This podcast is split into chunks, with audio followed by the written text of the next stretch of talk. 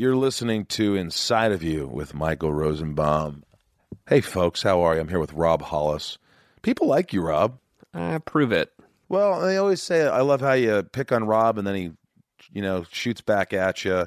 We've got a great relationship, but I, I'll tell you one thing: it's honest, it's real. We kind of just say we're like brothers, aren't we? Yeah, I will say that the way we talk on the show is also how we talk to each other off the show. Yeah, Mo- we, we don't we don't most of the- the like the show's real. Like when we talk to guests, it's real. I try to get real. I don't want you know it's grounded. I ask them whatever the fuck I feel like asking. Sometimes you're a little more of a dick on the show than in real life. Well, I don't mean to be a dick, but I think people really appreciate uh, you on, you on the being show. a dick? Rob. I'm going to tell you, I appreciate you, uh, and uh, I think Theo had some fun with you today. Theo being Theo Von, Yeah, I enjoyed uh, Theo. who has his own podcast. Who's a up and not only up and coming, he's he's there. He's uh, he's on the com- uh, comedy circuit. I've I've done some stand up comedy with him. He's uh, put it this way: Harland Williams, who's one of my close friends, is a big comedian. He was like, "That Theo Von, buddy. He's a really talented uh, comedian." Theo's uh, hysterical, and he's uh, he's blowing up.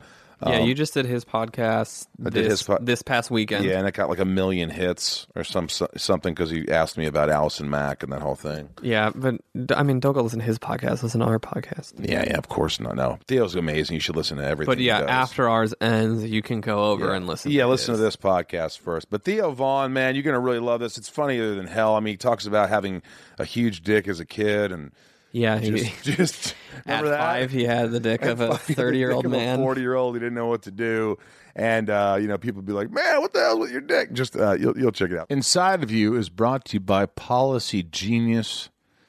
Rob, life insurance is a deeply unfun topic. Yeah, you don't like thinking about dying, do you? Well, you're, you're closer to death than you are. Yeah, birth my brother says that I'm closer. I'm 46. I'm closer to 92 than zero. But uh, most people don't want to think about this stuff, right?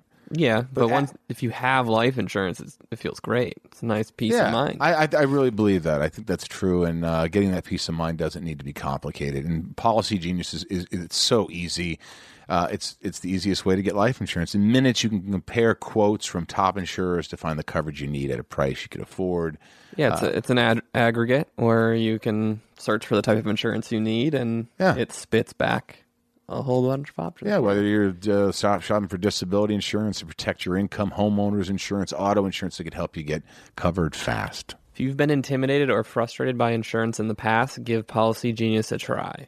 Just go to policygenius.com to get your quotes and apply in minutes. You can do the whole thing on your phone right now. Policy Genius, the easy way to compare and buy life insurance. Theo Von is my guest. Uh, let's get inside Theo. It's my point of view. You're listening to Inside of You with Michael Rosenbaum.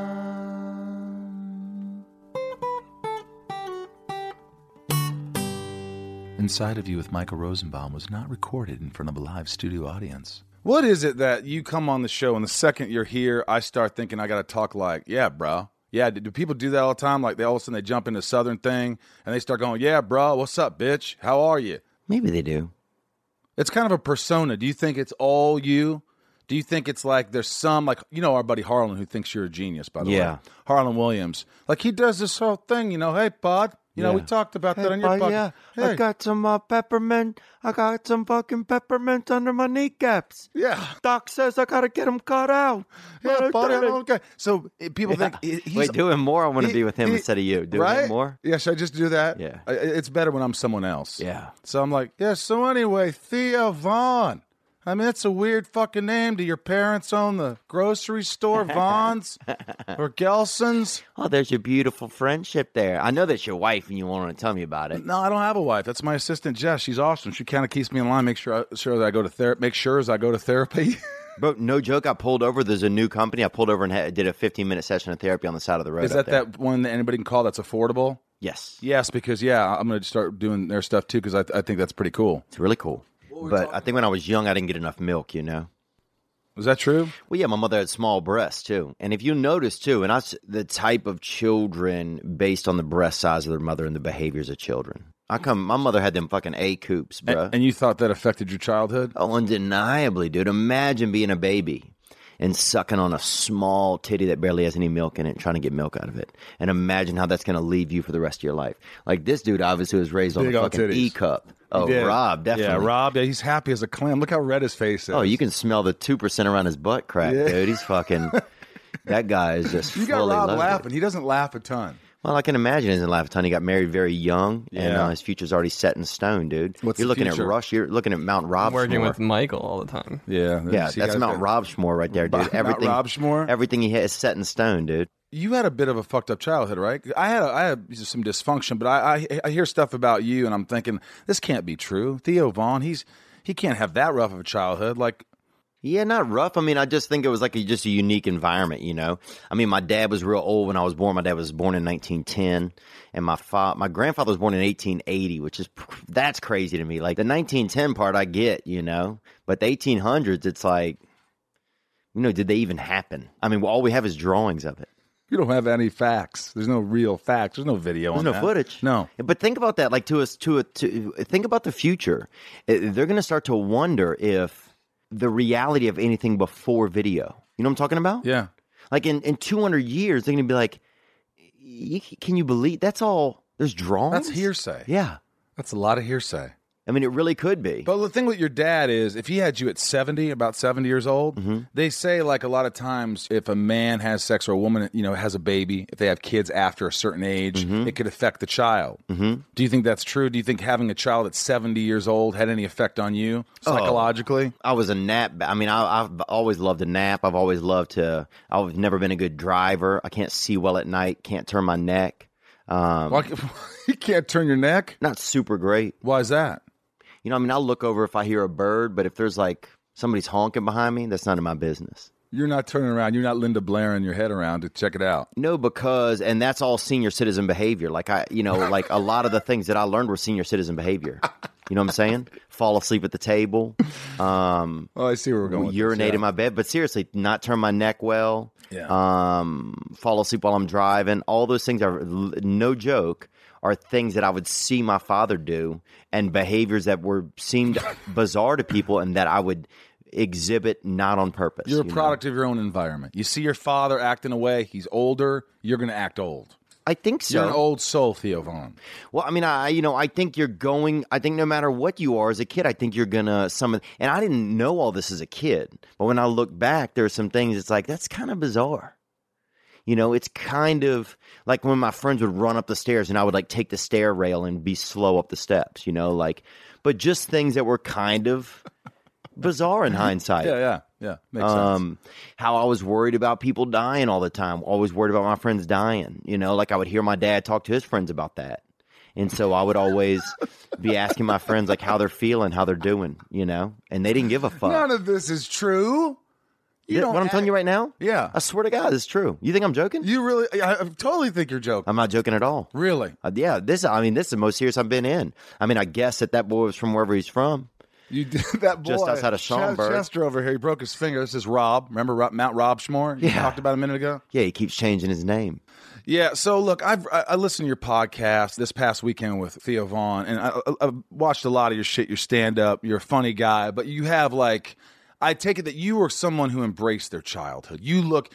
You had uh, some dysfunction, some crazy shit around you, and you said, "Hey, I'm going to make a career out of this." And you obviously you didn't think about that till it started happening. You're right. Like, I'm going to talk about what might hurt a little bit. Like I heard stuff about, like you've talked about this, like you had an adult penis, you, which you talked about openly as a young boy. Yeah. How young were you, were you, did you have this adult penis? I had a full cock at probably five or six. Five or six. By the way, thank you for allowing me to be inside of you, Theo Von. Five years old, you remember. Come on, there's no such thing. No child, no infant ha- gets out of the womb and has a, a grown man's penis. You're saying by five years old? No, you- you'd never make it out of a out of a womb with a full dick. Think about that, because a full dick puts you into a vagina. So there's no way you could have a full dick and then come out with one. That'd be absolutely bizarre. So yeah, I agree with you.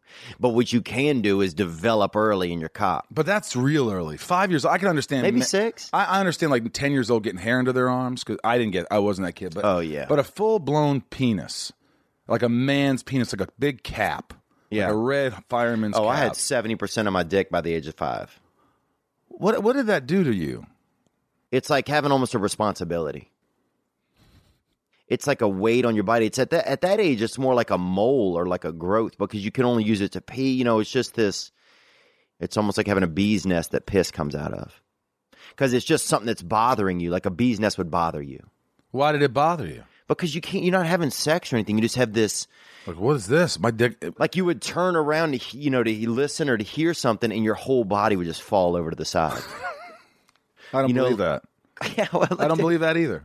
But see, then the problem here, I think, is you have issues. I think maybe just grasping things outside of your own concept zone.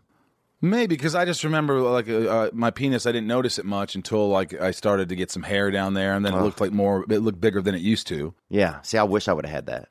Did, wish I would have that experience, Did you yeah. have people talking about your penis? Oh or- yeah, I'd have people seeing it. I'd have my buddies would fucking try to grab it with both hands and have to get it back from them. Come on. Yeah, I mean, you want to take a hold of Theo Von's what penis? What would you do? Were you flashing around like, look at this, you little limp dick? No, I was embarrassed of it. You were embarrassed of your penis. Yeah. I had a lot, a lot of shame, and it just, yeah, because you were abnormal. I mean, it's, it's just an abnormality. Is it true that PE teachers took pictures of your penis, or is that just a joke? Not a lot of them, but one man did, and he actually died. He died years later, not of doing anything, you know.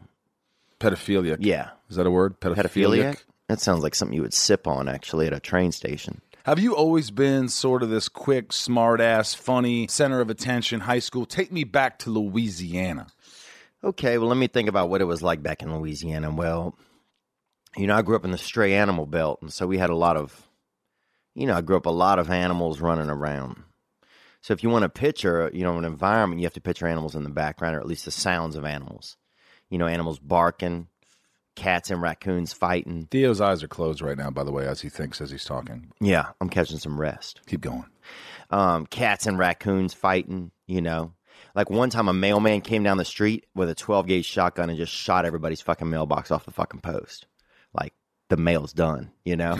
like no more mail this That was month. it. Yeah, that's it, bro. Jesus Christ. Like the fucking he'd had it. And but we were grateful he didn't shoot anybody. You Yeah, know? that's a good thing. It was like, oh man, you know, Mr. Peters getting it out of his system. Mr. Peters. What happened to Mr. Peters? Oh, what happens to a lot of those people, I think. You know, a lot of them usually end up fucking killing themselves, really, or just delivering themselves straight to the devil, you know, which is the irony that they deliver mail and then they just deliver themselves straight to the devil. Because a lot of those people lose their mind. Is that Michael Landon in the distance? Uh, yeah, I got some Heaven Can Wait on Little House on the Prairie DVD sets that I refuse to give up. Yeah, you should refuse Did you to give 'em love? Did you love those shows? Huge Michael Landon fan. I would cry. I'd cry to all those episodes. Yeah. So if I still to this day when I need a good cry, I'll turn the music on Heaven Can Wait. Mm-hmm. That's it. Oh, uh, Highway to Heaven. Highway to Heaven? You're right. Yeah. you knew what I was talking about. Yeah, well, it's crazy that I even just picked his his face out. There's a two inch picture of his face you can't see in this room, humans, but there's a two inch picture of his face that's no joke, probably 11 and a half feet from me. Yeah, long hair, beautiful eyes. He's beautiful. yeah, really great cheekbones. Died, left us too too soon, too Did- young. Yeah, I never. You never ran across him even like when you were a baby. When did you start acting? Uh, I did like college theater and then New Okay. York, but yeah, I wasn't. I, I didn't get going until I was in my twenties, and Landon probably died like in the nineties or something. Yeah. Did you have a good upbringing? Yeah, I mean, I had fun. I mean, we just kind of raised ourselves. You know, it was just an environment where there was just a lot of dysfunction. Like my mother had been raised, had been raised in kind of a tragic environment, and she didn't really uh, have a lot of people that loved her. I don't think, and so, you know, she had four children. What was tragic about it? Just that the, the, the she didn't know how to love her kids, you know, and she had to work all the time because she had this old man. You know, she had my my dad was an old man. He couldn't work. You know, I mean, he did work. You know, my dad used to be like, you know, when they first started getting people that worked at colleges that would do credit card applications for kids, you know, those things that like scam where you go sign up for a credit card and you get like a fucking frisbee and some M and M's or something at college. Remember that? Yep, yep. Rob Now- doesn't. Rob doesn't remember that. Yeah. Rob didn't fucking remember it because he was too busy fucking his old lady and getting married when he should have been going to school. Exactly you right. know, because he's going to go back and work on Dad's combine once this all fucking doesn't pan out, and that's Yeah, fine. being Michael Rosenbaum's a producer on his podcast up here in the mountains. but anyhow, so yeah, my mom had a weird environment. What were we talking about? They tell you they loved you as a kid. Was your mom like, "I love you, Theo"? But that wasn't your full name. Your full name. What was your real? Name? Theodore Capitani, Von Kurnatowski. That's my full. Yeah, I'll never say that again. yeah. I'll never be able to say that. Well, if you say it three times, dude, an owl shows up and brings you mail. Yeah, that and that's true? when it all fucking starts. all goes yeah. to hell. Oh, that's when it all goes. But did hell. she try? I mean, she was like a she's a, she's alive, right? Yeah, she's alive. She's a good woman. She's a hard worker. So my mom just, a, you know, Midwestern lady. She grew up in um, Wyoming, Illinois, which is in Stark County, which is down like just like east of the Quad Cities, kind of like heading into Iowa, sort of. She just had some tough times growing up. You know, she, um, her, I think she just didn't get showed a lot of affection, and so she had four kids. She didn't know how to treat them emotionally. You all. being one of them. Yes. So she didn't give you affection. She didn't say, Theo, I love you, hold you, say I'm proud of you. You, you never got that stuff. Well, she, I think she tried to give it, uh, but I think my mother didn't understand that a child wasn't an adult, and so it was there was just all these very small adults, and so we all, you know, and we just didn't have a, a lot of connection at home. There was no family; like we were just there. It was like a halfway house almost. We just did our own thing, you know. We just took responsibility very early, so we're hyper aware. You know, I was hyper aware of everything because my dad was so old. So you have to be aware. You have to almost be the one you have to be the eyes and ears, you know. Like I remember being five years old on, the, on my dad's seat. He would take me driving. He couldn't turn his neck, you know, and he sometimes he couldn't see the lights, the stoplights that good because he'd fucking park right under him. He'd stop right under him, which is illegal. You're in the middle of the intersection. so then he's like, "Well, tell me when it turns red or green," you know. So I remember just standing on his car seat, just like looking, literally leaning out and looking up out of the front window In the middle of the intersection. yeah, to see if it was red or green, if we should go, you know? Jesus. So just like you became really aware as a kid of things that were going on. You seem very aware now. I think that's carried on. Like you noticed Michael Landon from 11, 20 feet away. well, I could see that man from fucking 9,000 feet away. I knew he was here before I got here. Are you an emotional guy? Do you cry? Do you get you get like uh, you know you seem like you're like on the outside you're kind of tough. When I went to do your podcast, I don't know if you're having a bad day, but you're very like you look like I'm focused. I got my shit together. Uh, I, I've got some work to do, and you don't let people get inside as much. Is that kind of accurate? Yeah, I think I'm better at being a getting like more emotional. I'm just by myself, really. So I think yeah, when you interact with other people, you kind of I don't know if we become different people. I mean, isn't it bizarre how you are different people around different people? Like one of your buddies, you'll be someone, and around your mother, you'll be somebody else. kinda, Absolutely. you know. Yeah, like around my grandmother, I'm just I'm certain. She's like, "You're the best boy in the world. There's nobody nicer than you. You're the greatest." And I'm like, "I'm not really. Yeah. I'm a good guy, but I'm not that great. Yeah. But you you uh, sort of like, you know, when you're hanging around your friends, you put put on a persona. Yeah. When you're around your family, like, do you feel like you're always doing that? Like, yeah, you you feel like a guy who goes home, watches some Heaven Can Wait, Highway to Heaven. Yeah. And you might have a cry by yourself, but you're not going to let anybody see that. No, I'm okay. Like, I mean, I you know, I get kind of emotional on my own podcast sometimes, and I share stuff on there that's pretty emotional sometimes because you know my listeners do the same thing. You know, they're curious, and you know, we kind of share some of our like emotional curiosities and stuff on there. I think I'm better at being emotional as I get older.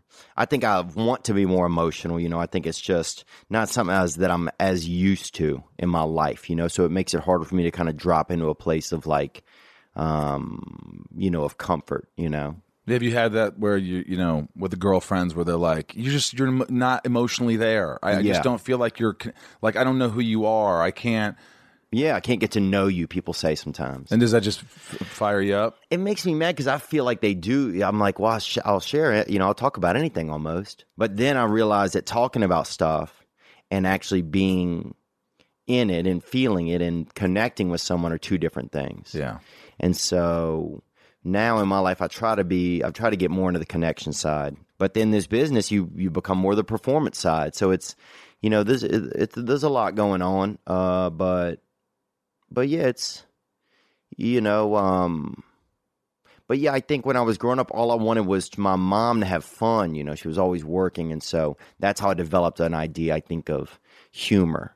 It was like I would think of any way to slide humor in here. So it's like maybe things she didn't even know that we were going to do, or things that she didn't even see that I could maybe. You know, my brain would just my brain wanted her to laugh, and my heart wanted her to feel good, and so I think they were always working. You know, behind the scenes, behind even my scenes, to like make her try and be happy, you know, in some way. So, so I think that's kind of where my sense of humor came from. Uh, Well, I think that's kind of like you know I feel like I do that too, where I just I always want. Sometimes I feel yeah, like you're I- good at entertaining people. Well, I thought I was. I thought my gift really was just trying to make people feel better about themselves. I always Oh, felt wow. like, man, I'm not going to get any. I just want to. That's. I, I. I spent too much time trying to make, you know, the guy at the counter at Burger King have a smile. Yeah. How can I make that guy laugh? How can I? How can I make his day better? oh wow, yeah. How could I? I, I, I tend to worry about things that they're nice, but I don't always take care of myself. I'm always Hmm. worrying about everybody else's happiness. Like, is Rob enjoying doing the podcast? You know, does he enjoy me? I hope he has a good time. I don't want to let people down. I don't want to let people down. I, have I've had a problem with that in my life where I just don't want to let people down, and Mm. people expect so much of me. Like I remember I did stand up, you know, last year. I think I went up Yeah. with you a couple times, but I remember it was scary. But I remember the guy at the Laugh Factory, the head dude, just came up to me and said, "You are funny." You're great, man. You come back, you walk in here whenever you want, blah blah. blah. And I just go, "That's the worst thing somebody could have said to me." Yeah. because now I feel like I have to be. Oh, now- I'm going to let him down. The next set, I'll let him down. Mm. That's there's some fucking psychology there. I wonder where that comes from. This is interesting because I was just thinking about this. Like, Does that happen to you at all? Do you feel like that? Do you do shit to yourself? Are you hard on yourself? Well, I feel like this. Like I could be with somebody that I tell them I love them. We walk into a place and I'm so much like I'm I'm I'll give a stranger the benefit of the doubt more than I will somebody that I trust. Explain. Like I could meet, you know, like I could be in a relationship and having tough times like dealing with trust and emotions and commitment issues with a girlfriend. Or, you know, we'll run into somebody on the street and I'll give them More attention. Yes. The benefit of the doubt. more attention than benefit of the doubt.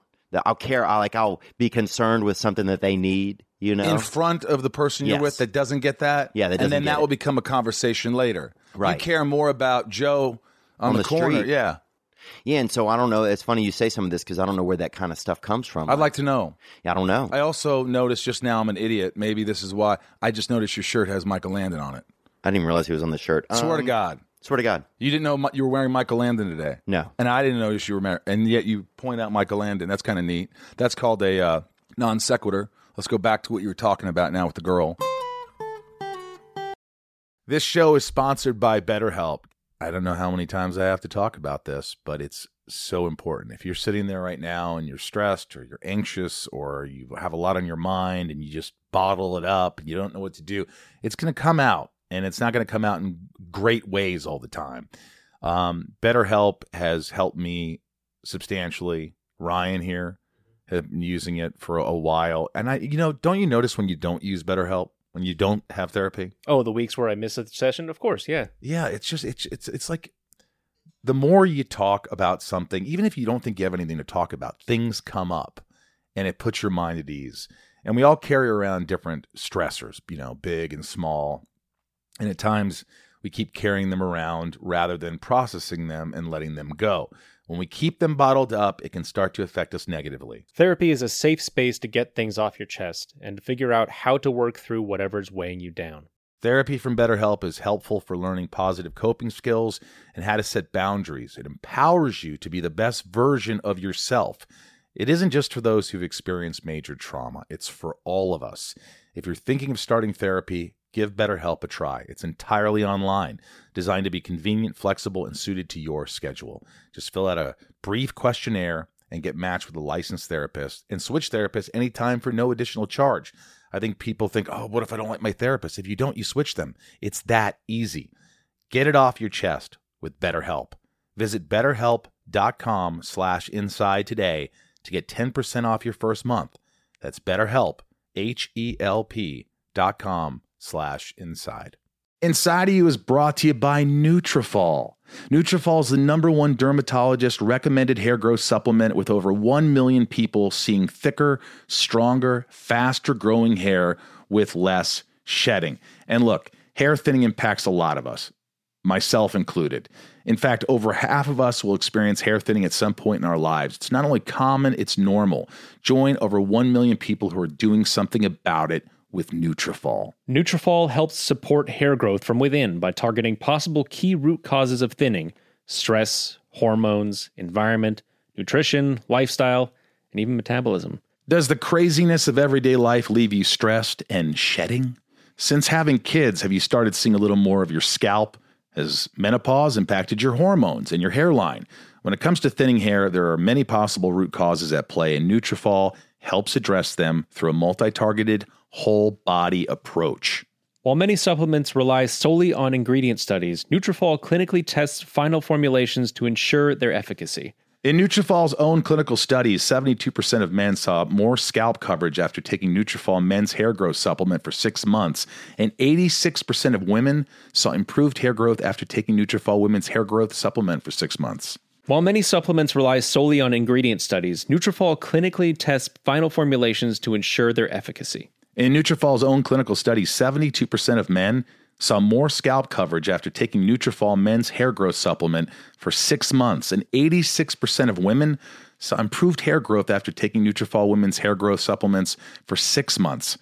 Take their hair wellness quiz at Nutrafol.com for a personalized hair health plan based on your specific possible root causes. With Nutrafol, getting help building a hair growth routine is simple.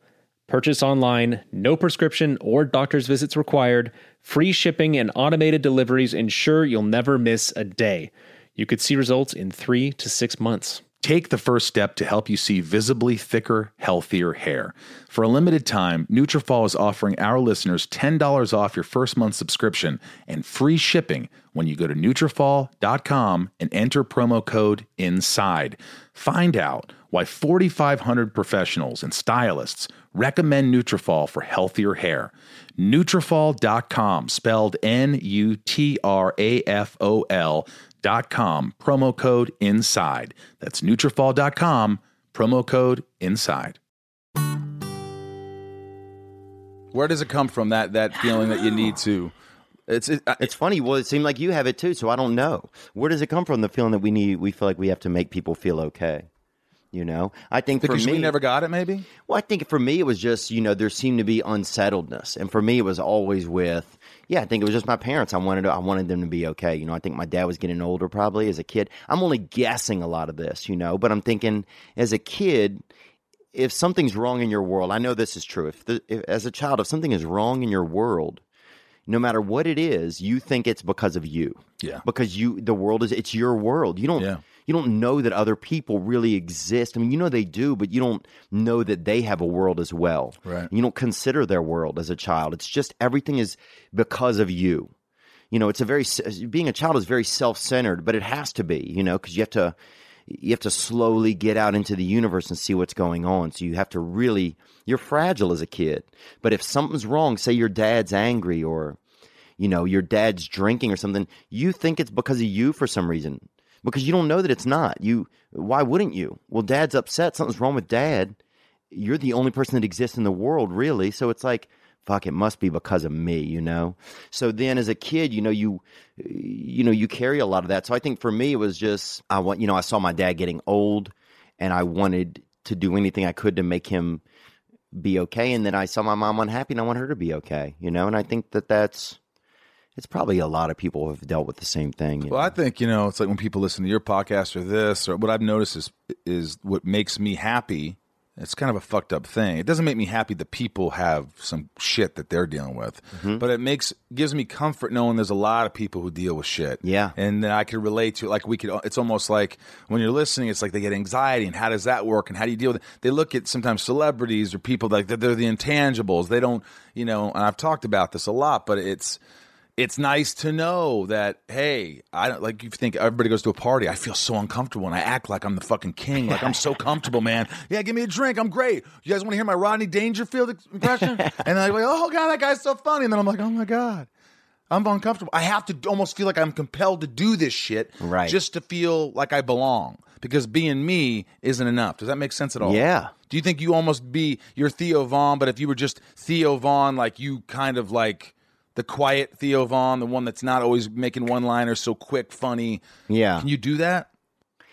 Yeah, I don't know if I can. I mean, I think there's sometimes, you know, I've been seeing a girl recently, but what I liked about seeing her the most was um that she was really normal. Like not in bad ways. Like she just she likes like uh the bat she likes like the bachelor and Is that Big normal? Brother. Is that normal, Theo? I think it is. Do you? Do you but think people she like so involved? Yeah. she would have like she was she liked to think of talk about her nail what nail polish color and she's a great girl and she's very you know she's extremely loving like to a point I could never be and but she you know she just taught like imp- like regular stuff was important to her you know and I and I kind of I love that I think that's one of the things that I love like was just sitting listening about you know how many different types of nail color polish there are You like, liked hearing this.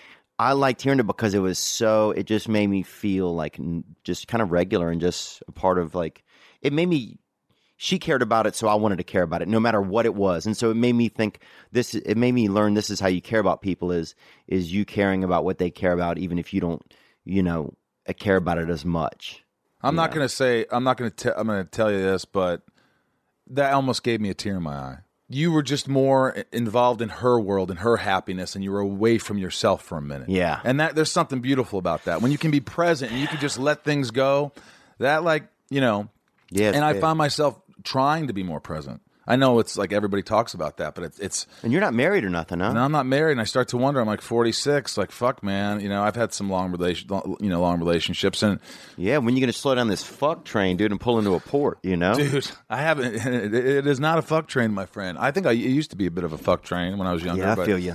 I mean, I had my fun. Yeah. but now I'm like, it's not that I don't want to have fun, but I'm definitely. I told Rob, I, go, I just want to be. In a, I never thought you'd hear me say this. I never thought. I'd, Okay. I thought I'd hear Right. myself. Whatever the fuck I said. no, that's okay. But Well, I- I'm the one listening, so yeah. Yeah, you know what I'm talking about. But I never thought I'd say, Rob, I just want to be in a relationship. And every hmm. time you go, I got to play ice hockey on Monday nights. And if I said that to the guys, they're like, why? It's miserable. And I'm like, there's something like I was in a relationship, and I'm telling you, it's like, I mean, I'm not going to talk about a specific one. Right. But to just wake up and do something, and they're there, and you're your buddy, and you're, you're like the. It's just you. You don't have to worry about like, oh, I got to text so and so and do this and where's No, this? yeah, And it's all fi- over. All that chasing just- is over. I just I don't. uh, Do you do you like the chase? no, I don't do. I don't even do it that much anymore. I- And, and you know, You've been doing it since you're five with that horse dick. So I, I mean, it's a long time. oh, and a lot of men too. And that's the thing you don't Wait, realize. what do you mean a lot of men? When you have a strong cock at a young age, a lot of men come lurking. You know. Oh no. Because some of them just want to see it. They're curious, you know. It's almost like that. It, it becomes like the local Bigfoot. You know, it's like, and people want to see it. People are driving by your house at night with guns, and you're like, "What the This fuck is this guns? about?" Yeah. This fucked you up as a child. Your penis fucked you up as a child. Oh, I don't know. I think what got me the most as a kid, one of the things that was the most toughest for me, and I remember that ran my life for probably 15 years, was that I wet the bed. And I wet the bed like I'd wet the bed three or four times a night. Like I think I How was. old were you? I think I was scared of the dark.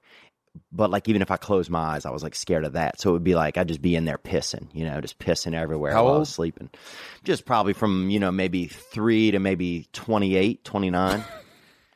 like I mean, I wet the bed, bro. You weren't 28. Oh, I swear, bro. There's nothing I could do about it. There's nothing I could do about it. I think it made me scared to have like relationships. It made me, dude, I'd piss at everybody's house. I'd fucking piss on everything, dude. I'd sleep and like, I remember one time, like, I would sleep and like, pack like cover my penis with all these like sheets and wrap it around like it was the fucking queen of Sheba and just have this huge castle on my dick. So if I peed, because there was there was no way I was gonna wake up. So if I peed, I had to have something to absorb it. Or I remember one time even trying to balance all my penis, all these cups right up against my penis. So if I peed, it would like go into the cup. These aren't true stories. Yeah, they are. How did you get over it? You know what they had? I'll tell you a couple things that happened, uh, Raj. They had a pill that they finally came out with where if you took it, you wouldn't wet the bed. You just crammed A it in your pill. penis? No, it No, wasn't. you took a pill. dude. You didn't put a it pe- wasn't pill in your penis. suppository. This is why you don't ask Rob questions. Wow, bro. Well, this is how drug use starts in the Midwest too. Is that It people don't know how to use suppositories? Yep. Wow, you taking a fucking one of those suppositories the long way, taking bro. a pee pill up your dick. Fuck, man. Man, you're on a couple aspirin right now. I can see you're kind of all swollen around your midsection. Do you ever think that maybe all this happened because your mother inadvertently didn't know how to show you affection, didn't know how to help you take care of you, had nobody to turn to? Your dad's probably pissing himself at an old age. Yeah. Whatever. Do you think maybe you just had nobody to talk to? Did you ever put this all together? Like, this isn't your fault. but we um, all. that what like what is it my fault? You know, you. I mean, you probably could have stopped pissing yourself younger if you had some help, if somebody acknowledged it. Oh yeah, I think I was just real scared. We lived in a scary neighborhood, and I think I was just really scared. And it was just scary. Like I remember, it was just tiring, dude. the The worst part was I was so scared when I would go to sleep. I remember I would have to do all of these things to make sure that the room was okay. Right? I would have all of these, like I would have these strings, and then I, the last thing I would do is put it around the doorknob, you know. And but I have to go in the closet, a little closet, and I'd have to look in the corners and then look in the top corners. Then I'd have to look back up above by the baseboard because it was like something in my head, like somebody could be hiding there. But then while I looked up there, they could have snuck into these other corners. So you had to go back. So now I had to fucking go back, dude. And that shit would drive me. it just uh Dude, I had the same thing. Yeah. I, I had like my mom. and kids get scared like that and I don't I don't think parents realize it. A lot of kids do that. Well, my mom showed me horror movies at a young age. So, like, I was watching, you know, Jaws, Mental, uh, Make Them Die Slowly, all these horror movies with her at eight years old. So, even to this day, I have an alarm system. I have a mm-hmm. dog. I have a bat next to my bed, mace. I look under my doors. I mm-hmm. look in the back. I look at the, the, the cameras outside. I'm just The like, cameras. yeah, I got, well, Wow, cameras are crazy. outside. They're outside. Yeah, but still, dog. but- the- well- it is Hollywood. yeah, well, I didn't laugh at you when you were just. You're right. I'm sorry, bro. Fuck. Can't believe I, I mean, just did Jesus, that. man. I just listened to your whole fucking freak out session. But, you know. Yeah, I'm over there pissing on jingle bells, and you're fucking. and one thing, you put a couple cameras up, and I fucking ripped you for it. rig me for a camera. But I get, you know, I have that too. I have a lot of shit from childhood, man. It's all from childhood, and it's how you deal with it. Yeah. it's how you deal with it. Like you stop my t- your text to me right before this this podcast was. Hey, dude, I got to stop over the side of the road for some mental health real quick. I'll be there in 10 minutes. yeah. What goes on in Theo Von's mind that all of a sudden up the 405 or down Fountain, he says, I need some mental help right now. I'm going to pull over. What is it? Had to stop and shut it down, man. What ju- was it? you know, I've been just dealing with like, commi- I mean, my biggest thing is commitment issues, you know, and I find if I get in a committed situation, even if it's a, I'm noticing now, even if it's like uh, client management, client, uh, that sort of thing. You mean jobs? Yeah, jobs. I noticed it first in actual relationships, you know, a relationship with a, with a female. And then I started to realize, well, the man, where where else does my commitment issues spill over into? You know, and it's a lot of other places. You know, it's like, um, yeah, it's like even with with uh, with representation. Really, that's more of a commitment to me. Um, you know, it, within the industry, and I think just fear there and not trusting. You know, tons of non-trust. signing stuff like on to a job. You're like, are they going to be? You know, my, Are these people going to be good to me? is Are my they? vision going to be able to be? You know, they're going to see that. Are they going to fuck it up? Are they going to let me do what I want or what I'm capable of doing? Is it fear based? There's a lot of fear. Yeah, I think it's just: are these people going to screw me? Are these people trying? to Are they going to be fair? I, my, I, I just like being fair. Like you know when you're fair and you know when you're not fair. I think you know. Are you a uh, pretty fair person? Yeah, I try to be. And if I'm ever not, I hope somebody just says it to me because I'll re I'll refigure it out right there and make it fair. Um, well, I'll tell you about fair. yeah. Yeah. On your podcast, you asked me a question. It was the first time I'd been asked that question. Really? Yeah. It was about my co star, Allison Mack. Oh yeah, and this got a bunch of publicity. I just saw something in my Google Earth this Yeah, morning. All of a sudden, I That's saw crazy, like bro. se- we didn't send it out to anybody. I don't want you thinking we. No, we no, no. I didn't think that. Yeah. I was just this is just kind of a joke. But I was like, holy shit, like seven hundred thousand people downloaded this whole thing on that. It, it just kind of blew up, and I was like, whoa. And of course, on these things, they say shit like, you know, Michael Rosenbaum said Allison Mack wanted attention. I'm like, but that's not what. I, of course, they always fuck it up. who doesn't? And We're I'm- in Los Angeles. But I just, I, I actually said, if you watch the interview with you, I said, uh, look, we all want attention. She wanted attention. Actors want attention. Allison Mack wanted attention. They- I was just kidding around. I was saying, fair. Well, fuck, man. I gave you that. Now well, I got, I got to learn some dark shit. But you're already sh- so you're sharing. You're so forthcoming in, in like your relationships and things. And I was like, well, what is it that no one knows about Theo Von? Because you are an open book. Almost everything is available. If Yeah. you, about you. Is there something that's not? Um, what would be things that were interesting? I guess. I don't know, man. I mean, I you know I struggle. You know, I mean, a lot of people know I struggle with addiction. You know, I struggle with like you know looking at like escort sites on the internet and stuff. When I feel bad at night, if I feel bad about myself, you know, I'll do that kind of stuff. What is that? What is that? Just like look, you know, they used to have s, you know, and I don't know if they still have them because thankfully, you know, I'm kind of getting past a lot of that in my life. But you know, they got escorts and people selling crotch and everything on the internet. Selling crotch. Yeah, selling sex or just visitorship. And you would do that, I'd go look and I would text them and just negotiate. but you never go through with it.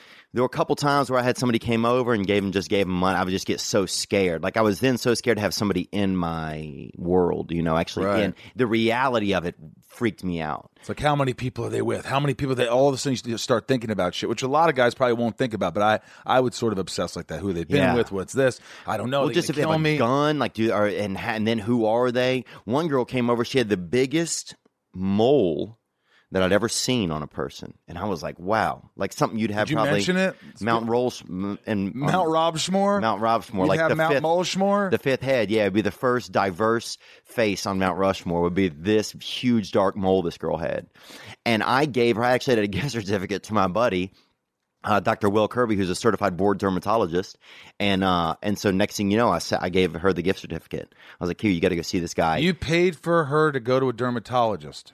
I gave her a gift certificate. Now, she used it, How much was the gift certificate? hundred fifty dollars. That's gonna that could remove part of them all. I don't know if all of it. It could remove like a little piece of it, like a cake piece. Well, I mean, how this big thing, was it? Was cut it a cake. Was it, like, uh five quarters? You ever play that game Trivial Pursuit and they have you got to get all the little pie pieces? Yeah, yeah. The thing that those go in. like a brown one. Yeah. But the thing that those all those pieces go in, you make your circle, you know? Yeah. That. So like a cake, yeah. Like a six piece cake. So you small. ended up not sleeping with her or anything. You just said, No. uh, "I'm really nice to meet you." She probably thought you were weird because you didn't want anything now, right? Yeah, I was like, this is so uncomfortable. And that, that's back when I was using drugs. I mean, I was using cocaine a lot of times by myself at home. And then I would, that's when I got into that sort of behavior. And it was just, you know, just that whatever type of behavior. I mean, how hard is it? Like, were you doing alcohol and drugs at a young age? I don't think so. I remember climbing up one time in my brother's house. They had some pornography. My brother's closet, they had some pornography stacked up on the shelf. You know, he had, and this back when your pornography was in stacks. It was in photos. You know, and so they had this. Um, I climbed up there one time and they had a bottle of liquor and all these uh, Cooter magazines. And so I, next thing you know, I opened up this thing of peach uh, Alizé and had a couple sips of that and masturbated for the first time. And I fell, I just blacked out and fell off that top shelf right onto the ground. Wait a minute, wait a minute. You were masturbating on a sh- near a shelf on Oh, a dude. ladder. When you find that, you don't come down first. And You don't come down, go into your room, gra- even grab the magazine. I was already in bring the it to your own room. No, I was in Jerk my room. off. It was my brother's Oh, closet. Your brother's closet. Yeah. So instead of hopping down, getting on the bed, getting comfortable, No propping time. the magazine up, no time. You spanked it, got drunk, blacked out, No fell. time. I had two sips of that Alizé, bruh, and just like you know, just fucking, just you Giddy know, up. grab that, yeah, grab that were adult wiener, bro. I grabbed that adult wiener with two hands like How- a child. how- my hands, I sell like child's hands. How, how old were you? I don't remember, bro, but I woke up a little older. I know that. You certainly did. Did your parents ever catch you masturbating? Yeah, my mom did one time. Dude, she did. She comes in, right? I'm Who like, what the fuck? Right? That's what I said. So she walks out. Then she fucking comes right back in like five seconds later, like I was to stop masturbating. Yeah, I would have. Actually, Theo. I didn't, bro. I just kept Rob, masturbating. I would have been so disgusted that my mom walked in, but you didn't. You're like, I'm beating off. And then you kept hammering away. And Oh, I was came back disgusted. in, and you were still hammering away. So you were disgusted, but still hard. I couldn't stop. See, that's the difference when you're younger, like when you're in high or high school or you're in college. You could jerk off, and if something dis- is, disgusts you, you could keep going. Yeah. When I'm older now, if some if there's a smell in the room, Oh, or yeah. if there's some, the dog farted, I'm done. Oh, yeah. If the air conditioner cuts on, I can't fuck. I can't be distracted. Yeah. Do you have that same thing? Do you, do you Oh, have a, yeah. Are you pretty good at staying erect? No, no, no. That's for children, dude. Honestly, in a weird way, bro, sober sex is for children. It's like anybody that's fucking, I'll at least be on a couple ibuprofen. I mean, I'm sober now, but I'll be on a couple ibuprofen or I'm not fucking. Ibuprofen? Anything, that bro. keeps your heart on. No, but I just need something in my system you need some kind of drug to let me know I'm in your partying. system. You don't drink or do drugs. No, I mean, I'll Nothing. take fucking nine Flintstone vitamins, bro, if I can put them in my jaw. You know what I'm saying? And do a little bit of oral.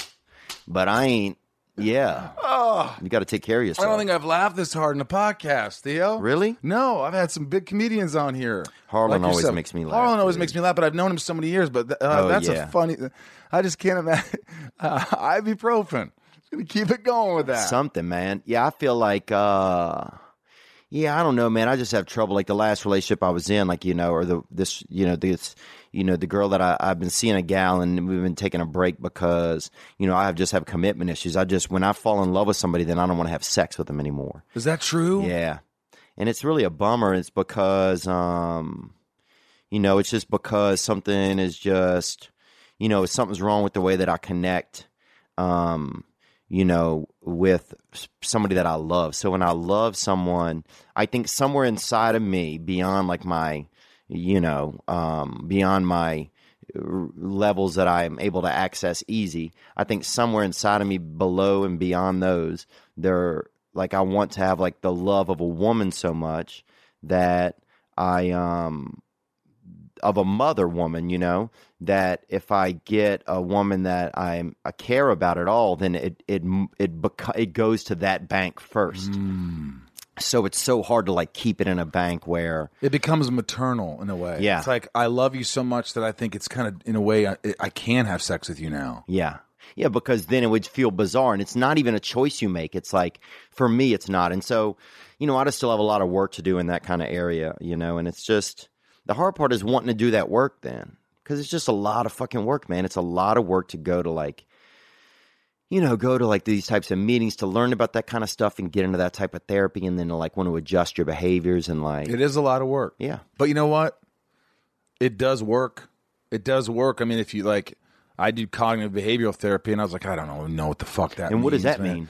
It means it's like you know, we all talk, like we say shit, and a lot of times it's negative thoughts. You go to sleep, and you're like, oh, I got all this shit, man, and I got something tomorrow, and that I'm gonna, that's gonna be fear, and uh, then you go to sleep, and you don't sleep that well because you're thinking of all these things. It's about retraining your mind to actually start thinking positively about things in a different way. Not like, hey, life is great. It's not like fucking bullshit. It's like, hey, instead of doing this, like, why don't you go to bed and think about three things you're really happy about and try to get that image in your head of like, oh, my grandfather and we used to, or whatever, and try to think. Uh, be present. Take an hour out of the day and say, "Okay, I'm going to be present." I'm- Or take an hour out of the day to go, "Hey, these are all my problems. I'm going to take an hour to really think about all the shit that's bothering me." Yeah. and like, just starting to focus on different things. And look, I'm not mm. saying Taking control of your brain more. Right, right. And I and I take a little, uh, you know, a little Zoloft. Yeah. like the lowest dose of Zoloft. It's for anxiety, which I'm going to probably get off. But you know, it's kind of been trying to just embrace everything. And like I- you, just what you said is just like fucking. It's like that's a real thing. I get that. I get that where you fall in love with someone. Do you ever look at that, Rob? Do you ever look at Natalie and go, "Oh my God, now she's the mother of my child. I don't know if I could fuck her." Make love to her. Sorry, I'm sorry. No. Wow. You don't You're think that, Christ, uh, brother. I can see Christ in the back of your eyes, dude. He's milling around, dude, looking Right? for his cross. Yeah. I think you are. By the way, you uh, you're you're a believer. You have faith. Yeah, I definitely have faith. I've heard you talk about that. Yeah, I question sometimes like what the you know feels wrong to me that somebody doesn't get into an afterlife because they're from somewhere else. Right, like right. that kind of stuff that wouldn't Doesn't make any sense. and it wouldn't be fair to anyone. It No. wouldn't be fair to anyone. That's not a fair way for any sort of higher power to to think or to sentence people. You don't get to go because you're. So it must be some group think. What makes you like? uh I mean, like we don't have to get all religious, but what makes you think like it makes you have faith? What is it that you go? There's a God. There's something. I'll tell you this, and this is your your reasoning for it. Well, you know, it's so funny. Jordan Peterson came on onto my podcast, and he we were talking about he's talking about all the chaos in the world, and he went to like, you know, he went to, and if you don't know him, he's a professor from Toronto, and he's a writer, and he's kind of like part of this. He's not part of a movement, but a lot of people have gravitated towards him recently because he, he almost like not purposely, but rewrote the Bible in a way where it's just he just kind of takes the things where and just says these are things you need to do to kind of stay organized as a young man. Because I think there's a lot of young men out there who are lacking a voice that's kind of been telling them fucking how to get their shit together, you know. Um, so anyway, he was saying that he was talking about how he went and studied like the Holocaust and a lot of things that had bad that had happened.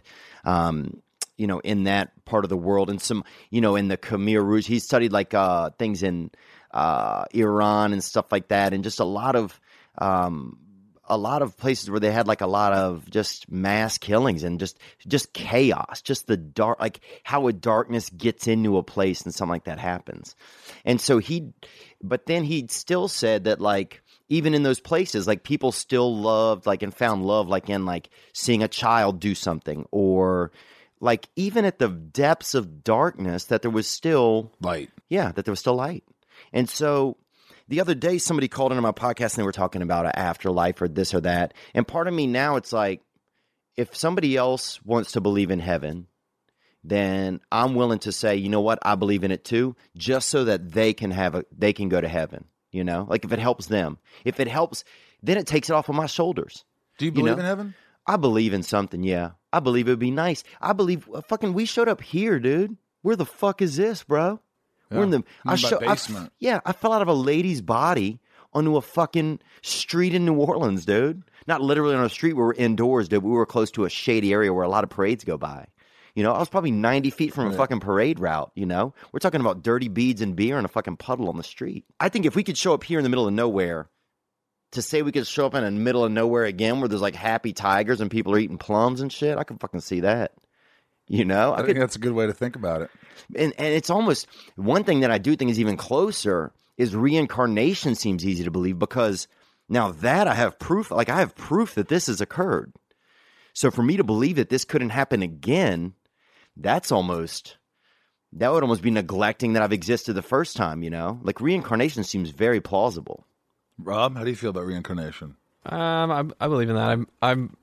The simulation stuff's interesting too. That that we could there could be other versions of us happening in other places. Yeah, Joe Rogan just- talks about that yeah. kind of stuff all the time. He's like, Theo Von, there might be like nine million of you going on right now. Jesus. How do you feel about that? And I'm like, no, Joe. I want to be special. I think for me, I have so many friends who are atheists and like, you know, they're just like, "There's no God. Look at this, look at this," and we have, sometimes we'll, we'll dabble into these conversations. Like, yeah, well, how did it happen? I, I believe in the Big Bang theory. I believe it all started like that. Yeah, okay, but what, what about before that? But why that? Why that? Why, oh, whoa, Yeah. Uh, who's blackness? Really, just blackness, and then light, and all this. shit? It just seems to me, it just there's for me, it's always been just a feeling.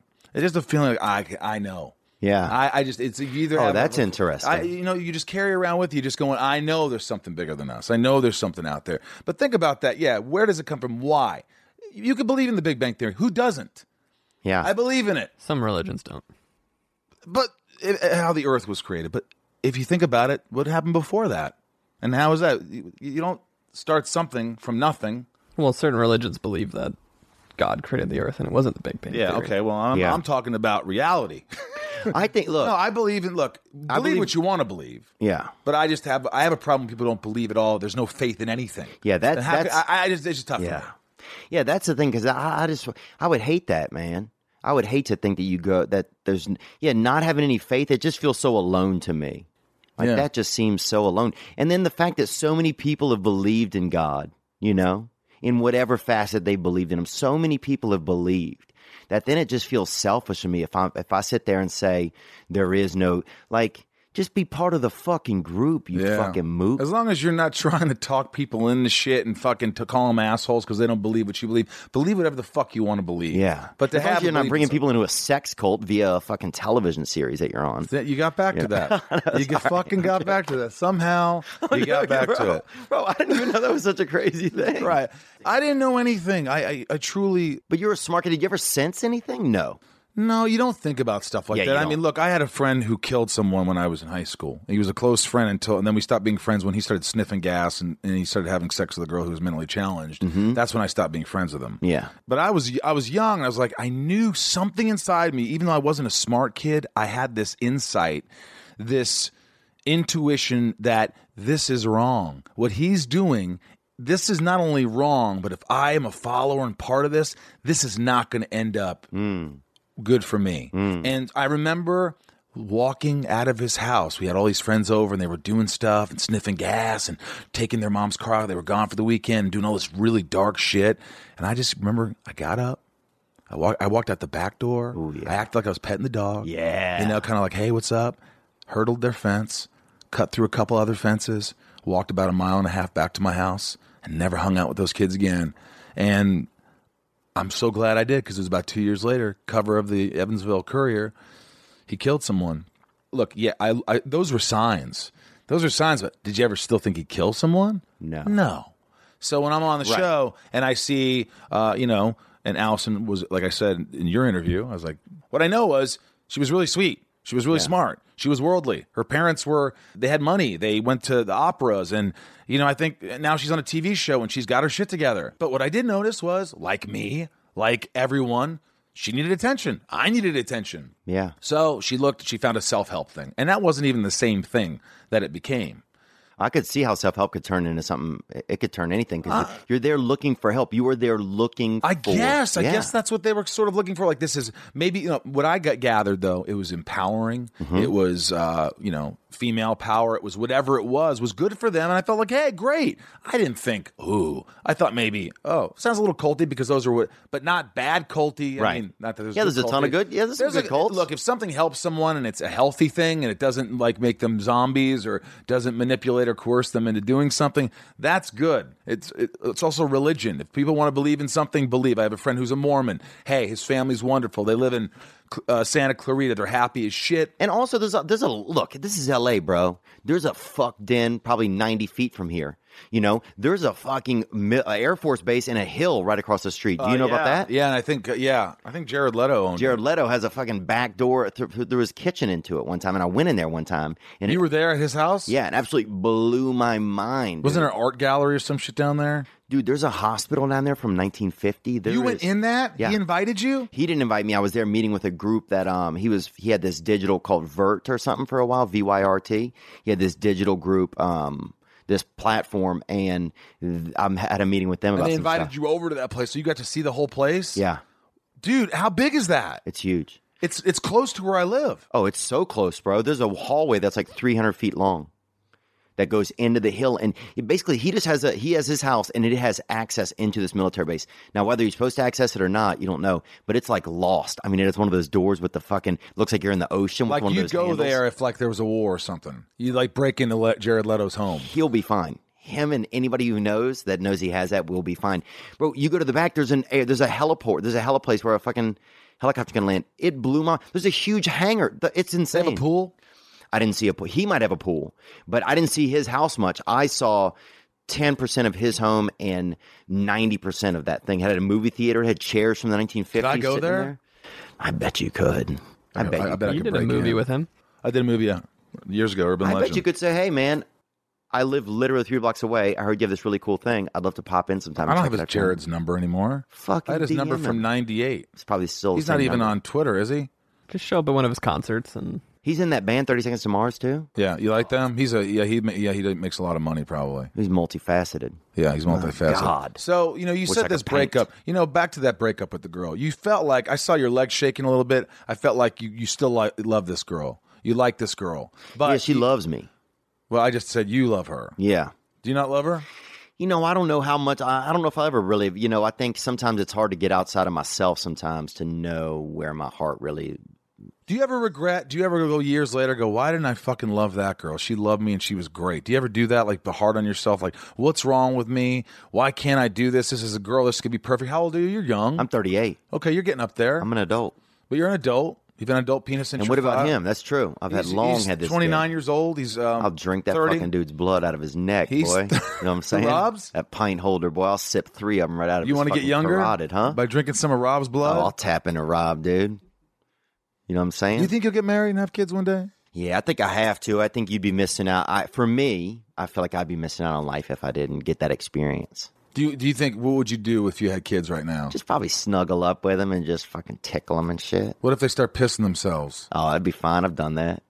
We could all piss in the same bed together. What if they get, what I'm wanted to search the room It's to called make, gazpacho, isn't it? What is gazpacho? it's a cold soup.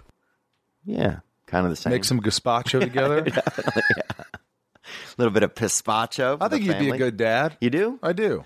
Dude, I think you would be. You just seem like the ultimate family man. You're just not. You don't. It's like, where's your fucking family, Rosenbaum? You know? Uh, you know, Grandpa's got Alzheimer's. He's dying. He's uh, it's that's rough. He was my best friend. My grandma's ninety. You know, how many years does a ninety-year-old have left? My dad's in New York. He just turned over a new leaf, and we're kind of like we have a little more of a connection. My mother's. It's hard to connect to her. I love her for. There's a certain age you get to where you're like, you either say "fuck you," you're out of my life, or hey, I accept you for who you are, accept me, and let's move on. But let's not bullshit. I make a rule: we don't bullshit each other here. Wow. you got to tell me the truth. Don't fuck around with me. Don't lie to me.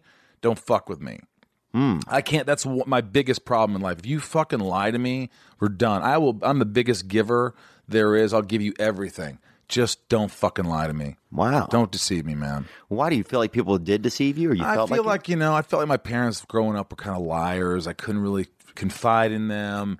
I've always had problems with like I have. If you look at my core group of friends, I've known them for many years. Mm. That's because I there's a trust that's built. I know my best friend, 33 years, Tom Tom Lally, Thomas Edward Lally. And he's the kind of guy that I've talked about this before, but he's like, I knew he needed a little money years ago. And I was like, How much money you need? He's like, I don't need your money. He wouldn't get I go, dude, I'm gonna fucking beat him? I'm gonna beat you. And he finally said, I, I'm at fifteen thousand dollars, and I wrote him a check. And two months later, he sent me a check back with interest. Wow. This is the kind of guy he is. You want to surround your pe- yourself with good people who bring you up, but who also tell you the truth. Yeah. It's hard to find genuinely good people who have no ulterior motives anywhere in the world, whether whatever profession you do. Don't you realize that people are hanging out with Theo Von because he's so funny and he's on the rise? He's going to be a big star. This guy's working. Do you think there's people that cling on you like a fucking? I don't know. I don't know, you do. man. You're thinking about it now, and I could see your the wheels turning. Or do you think you have really just all your friends are really? uh You know, I think uh, you know what's funny is, man. I don't even. I think when you're talking about friends, like I think about like Simon Rex is like my friend. You know him? I love Simon. Yeah. yeah. Like he and I become like good buddies, and really like in a weird way, He's a good dude. yeah. He's become like one of my like close friends. Like, uh, You tell everything to. yeah, and I just Maybe because you can relate because you've both gotten a lot of ass in your life. Simon's got all the ass. I mean, that guy's. I think he's fucked everybody from Hillary Clinton, Ariana Grande. Really? That guy's that been- span of. Dude, he is just a train with a. And do you think you can relate to him in it. some ways where you could talk to him about things and he can get it and that's why you're friends? he told me like you know I thought he he one day he was just at a club and I'm leaving the club and he was just sitting in the back you know just watching stand up and he's like hey man you're really really funny man uh and then the um like two days later he like shared something of mine on social media and then I reached out to him you know and uh and then we just became buddies but he there's just something that's so genuine about him you know Really and I just knew that it was like the first time that I just I don't know I think also like since I got sober, it's so much easier for me to notice like what's really going on. Where before I was so stuck in my own head, you know. Um, You could see disingenuous people from a while. Like you, you I could see disingenuous, but I couldn't. But I didn't have any real connection with people, so I didn't know how disingenuous I was being. You know, that's part of it. Right. You know, I was having to I was having to love solely by um, action and not by any feeling. So there was never any real emotion attached to what was going on. Everything was kind of tertiary. Everything was just kind of out here. So if I loved someone, it would just be me saying I love them, and I didn't know any feelings that would go along with that. You know, everything was it wasn't hypothetical because it was real to me, but I couldn't feel it. Right. And so now, you know, uh, I have more feelings to go along with things. And so I swear to God, bro, it's like I'm two years sober and I feel like I'm two years old sometimes when it comes to like emotions and like learning about that kind of stuff. Well, you're learning about it. You just pulled the fuck over right before this podcast. yeah. You're, you're working on yourself. That's obvious.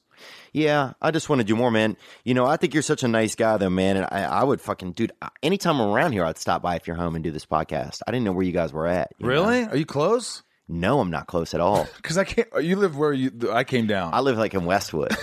so that was a lie. but I come over here sometimes. Um, I'm friends with this guy James Blake. Do you know him? He's a musician. I don't know James Blake. He's um like a British guy, and he uh, but he sings like all these love songs. Anyway, I met him. I guess I kind of met him through Simon. They're buddies. Uh, but he's like another friend that I've kind of. I did Simon and Nick Swardson show. Last You did? Year. Did you do an episode of that? Oh, wait, yeah. What I episode were played you the guy in? where I was the gay guy hitting on him at a bar. Oh yeah, dude, that was a funny show. That was. It was fun. Those That- are good guys. That show was great. They are good guys, man. Nick texted me the other day out of the blue and just said he saw I was in Minnesota. He's like, "Hey, do you want me to help you promote your show there?" And it was just nice of him. good you know? people out there. And the more you're around that and you see it, and the the more you then want to be good, you know. And I think that's the thing that I like the best about Simon is that he kind of inspires me to. He's so selfless in a weird way that he makes me. It makes me realize that that's where the joy in life is, is just being selfless, you know. And when you grow up in a weird environment or a place that feels uncomfortable to you, whether or not other people feel like it is or isn't, you're egotistical because you're the you feel like you're the only person in the world that cares about you. So of course you're going to seem self-centered because if you don't think anybody else cares, then or if you if Who you are you doing it for? yeah. But now I'm realizing that it's more about selflessness and it's But it's you've always had that, I think. I think you've always had that. It's about kind of channeling. I think all of us do that. But like when you were talking about, you just want to make your mom laugh. Yeah. Just want to make people laugh. Just want. Hence, that's why you're a fucking comedian. But I think yeah, maybe I always had it, but I wasn't. I, didn't, I just couldn't feel it. And now that I can feel it, it can propel me to actually act that way more and recognize it. You know. What? Yeah. Also, I don't know what the fuck I'm talking about, dude. Yeah, you do. What don't you like about yourself? What What is it uh, besides what you said that if you if you- are you hard to work with? Are you easy to work with? Are you do you demand certain things? Or is there something about yourself that you're like? Because there's certain things I'm very impatient. Yeah. Are you I'm impatient, as fuck? I knew this one thing about you when I was on your podcast. You weren't mean. Something didn't right quite work right, and I could tell you just weren't happy about it. Yeah. It just when things don't work exactly the way you want them to, even if they're a second away or thirty seconds away, that Theo Von didn't like that. Yeah. Why is that? Yeah, I'm impatient. I don't know why. It's a good question. Do you let it go though? Pretty much after. Oh, I'm the first to apologize. I do know that. Like if I feel like I wronged someone or something is wrong, like I I feel like I'm the first to apologize. I love to apologize. I love that. It makes me feel Like a human being. yeah, it makes me feel like a human being. That's one of my biggest pet peeves when people can't apologize. Things I don't like about myself though, um, you know, probably yeah, I'm definitely impatient and uh Lack of commitment. yeah, lack a commitment. Because at a certain point, it's just scary because as you get older, you're like, well, is it a fear of commitment? Because if it's a fear of it, then I don't want to not enjoy certain things in my life because I have a fear, you know? I think that's what we all suffer from. Don't you suffer from that, Rob? Don't you feel like there's some things blocking you from being the best you could be because it's fear? Mm-hmm. What do you do about that? I mean, you could face it and fail. Rob seems like a nice guy, though. He's dude. such you like a nice coconut cream guy. pie or not? Uh, I don't. He likes it. I like apple pie. And Yeah, I cherry. love Oh, you definitely like apple pie. dude. Yeah. You like baseball. You like fucking Hockey. Mickey Mantle, Nah, probably. man, of course, Mickey Mantle. Hey, what happened in Minnesota? My assistant wanted me to ask you this. Theater, lights, stage seemed wrapped up in something you didn't want to talk about on your last podcast. Oh yeah, I just did this. The- I did the show there at this place called the Skyway Theater, and I'm grateful that they let us come and use the venue. But the, just the place was just a dump, you know. And it seemed like they hadn't done comedy there before. It just seemed It threw you off? it threw me off. But here's what makes me mad: I want to be able to put it on a good show for the people, you know, like because you worked hard on the product, you want it to be, you want them to have fun, you want to, and maybe they were, and I was just upset about it, but, but yeah, I just was kind of flustered, and then you know, I asked, I said, well, when they leave, is there a place where we can all meet when they leave on the way out so I can take pictures and say hey to people and talk and whatever? And they say, yeah, it's really well lit out there. So we get out there and there's fucking, I mean, it's the worst lit place ever. Like, so then they had to get these construction lights out there they're setting around. And it was just so ah. bizarre. It just made me think, like, Like, what the fuck are you doing? yeah, it's just not, it's a, I felt a little bit like, let's, let's offer something better than this to us you know, let's make at least the lights work or something, or especially since I'd asked in advance. But you were, yeah, you wear your emotions on your sleeve, kind of like everybody knew you were Yeah. kind of pissed off. Like Yeah. they're like, "Hey, Theo Von, he looks pissed." Yeah. Do you feel like you were that guy? Oh yeah, definitely. See, isn't that something when you're mad about some people? Like, why are you mad? I'm like, I'm not mad. No, I'm fine. This is great. Yeah. Oh well, guys always want to. And you know what? I guess in hindsight, I wish I would have just said, "Dude, I'm fucking pissed right now because this is what happened." You didn't say that. I think I may have said some of that, but I was just trying to facilitate, you know, because people come out to the shows that want to share a moment. Yeah. You know. You don't want to convolute that or kind of express your negative thoughts. Just like, I'm going to let this go. Right, but I felt bad because then I'm hurried and negative, and then I'm trying to have moments with people where they want to talk and spend time. And I love those moments, man. That's what keeps me. One of the things that keeps me going these days is just like being able to, like, you know, see what's going on in the world, you know, and see how people are feeling, you know, because some people come out and they have feelings, you know, they got people are feeling bummed out or people are feeling whatever. And I can relate to that, and and so that's why I like doing comedy now because if I can make people feel good, then that's great. You know, I just feel fortunate to have you know, I don't want to say like it's a gift, but I feel like I'm the one who's kind of, you know, I'm one of the many that's carrying around some of the chuckles right now. So if I can fucking throw them out at people, then Throw you some know, chuckles yeah. around. Hey, this has been a real treat, man. This has been a lot of fun. You- Me too, you- man. I'm I feel glad like you, I talked a lot. No, no, no, no. This is great because this is what this is. This is more like therapy for my my guests and me and Rob. You know, these are a couple Twitter questions people ask, and then you know I'll let you fuck off. All right, here it is. Darren Newton at Darren underscore three oh six. Theo, if they brought back the Ernest movies, would Theo be interested in playing the role of Ernest P. Worrell? Uh, it's P Whirl, and it's also I loved him. Did you watch these movies growing up? yeah. What did he say? Uh, know what I mean? know what I mean? Air brakes. Haver, you know what I mean? Yeah, right? I think Simon Rex would be a better Ernest P. Whirl. Simon Rex looks like Ernest. It's so, and we talked about this the other day. Simon would be a good Ernest P. Whirl. Would I be an Ernest dude? Um, I think I would be like, uh, Ernest goes to what though? Maybe Ernest goes to rehab, you know, or Ernest goes to like, uh, Ernest goes to get some pussy, you know? I had 14 beers and a line of Coke. Get me out of here. Could you imagine? That'd be fucking amazing. Hans Freller. At Hans Freller. Does Theo ever get mistaken for original MacGyver actor Richard Dean Anderson from the 80s? Uh, that guy's in his 80s, so I hope not. Uh, But a young one. He's a handsome guy. You're a handsome no, he's dude. handsome. I wish I did. You know, I get mistaken a lot of times. A lot of black women think I'm Patrick Swayze, and I have to tell them that he's You dead. You do look like a young Swayze. That Yeah, guy I have a bigger nose. He had more of like a narrow nose.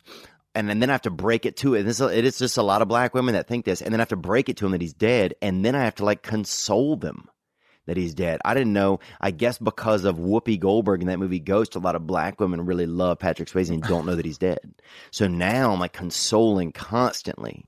Sam at Samuel Maturo. Theo's top three comedians. I like watching uh, Joey Diaz. I love to watch, you know, to another level. He's so great. Um, uh, Bill Burr. Rodney Dangerfield. No, and then I would go fucking who gives a fuck? I'd go with uh, Richard Pryor. Those are your top three. Yeah. Joey Diaz does something up there that I've just never seen before. It like takes the crowd into this fervor that's it's kind of just I don't know what it is. It's Raw, yes, it's and it's just a feeling.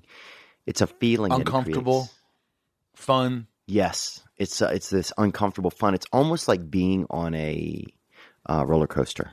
Yeah, he is great. And it almost feels like it's it's unpredictable. Yes. You don't know what the fuck he's gonna say or do, and I don't think he cares. Yes. Let me tell you what I'm gonna fucking. It's just that, Yeah. that attitude, right?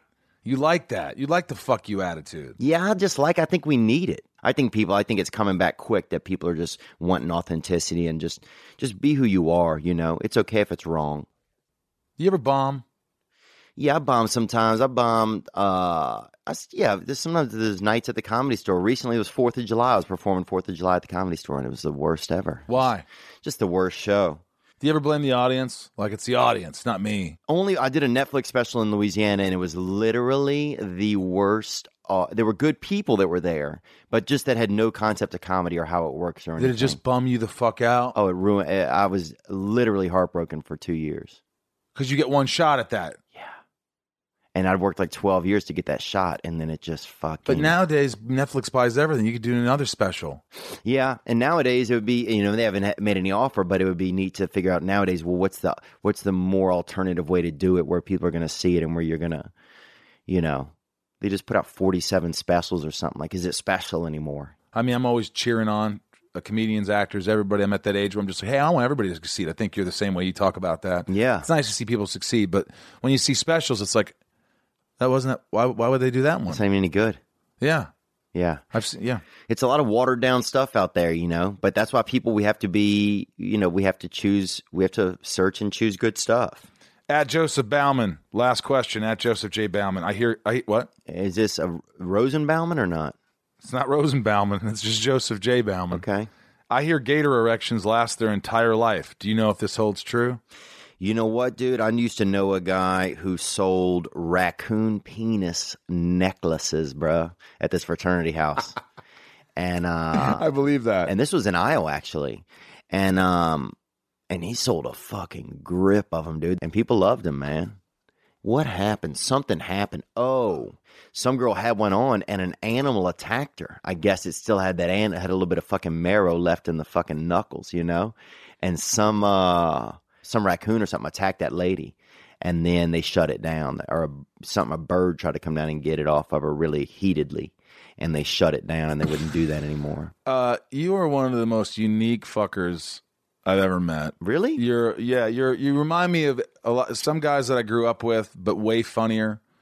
Um, man. I grew up in a small town in Indiana. Yeah, I love that. Well, small town stuff needs to be represented more. Yeah, and it's it's funny because the more I think about it, it's like all the shit that happened. I'm like, that's the, that's your material right there. It's all the stuff you grew up with. That's the shit that you thought was stupid and embarrassing. You embrace that. Yeah. That's what yeah, obviously you do. Well, it's just that's the real stuff. It's like a lot of entertainment. Sometimes I'm like, what the fuck is this? Like, this is fun. It's kind of candy coated, but people can't relate to this because some of this shit, they don't, it's not real, you know? Like, I'd rather just take a swing at the real shit, I think. I don't fucking know, bro. You just got upset, scratched your head, turned off. I feel like I'm back in Minnesota. Yeah. This has been a real treat. This past weekend is your podcast.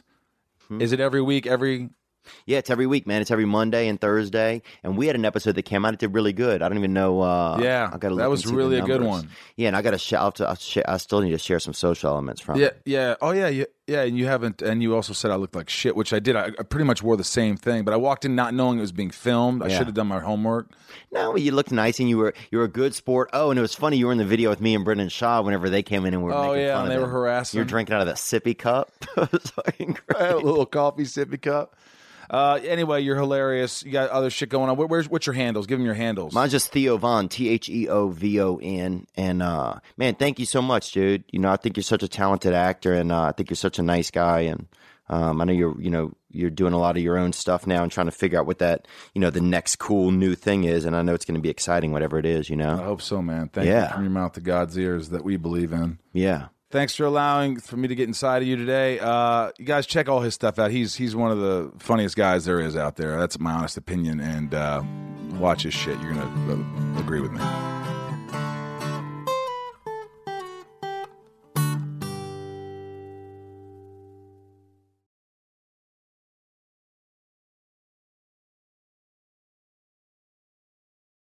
Welcome to Talkville. The Ultimate Smallville Rewatch Podcast. Guest star Sarah Carter as Alicia Baker. Although I didn't really work with her a lot. But Tom did, and they had some real big smoochy scenes. Yeah. Can we talk about that? Could there be any more sex? What was a three page makeout scene that just kept going? Good Lord. We get it. They have chemistry. Jump in now or catch up on any of the past seasons of Talkville on YouTube or wherever you listen.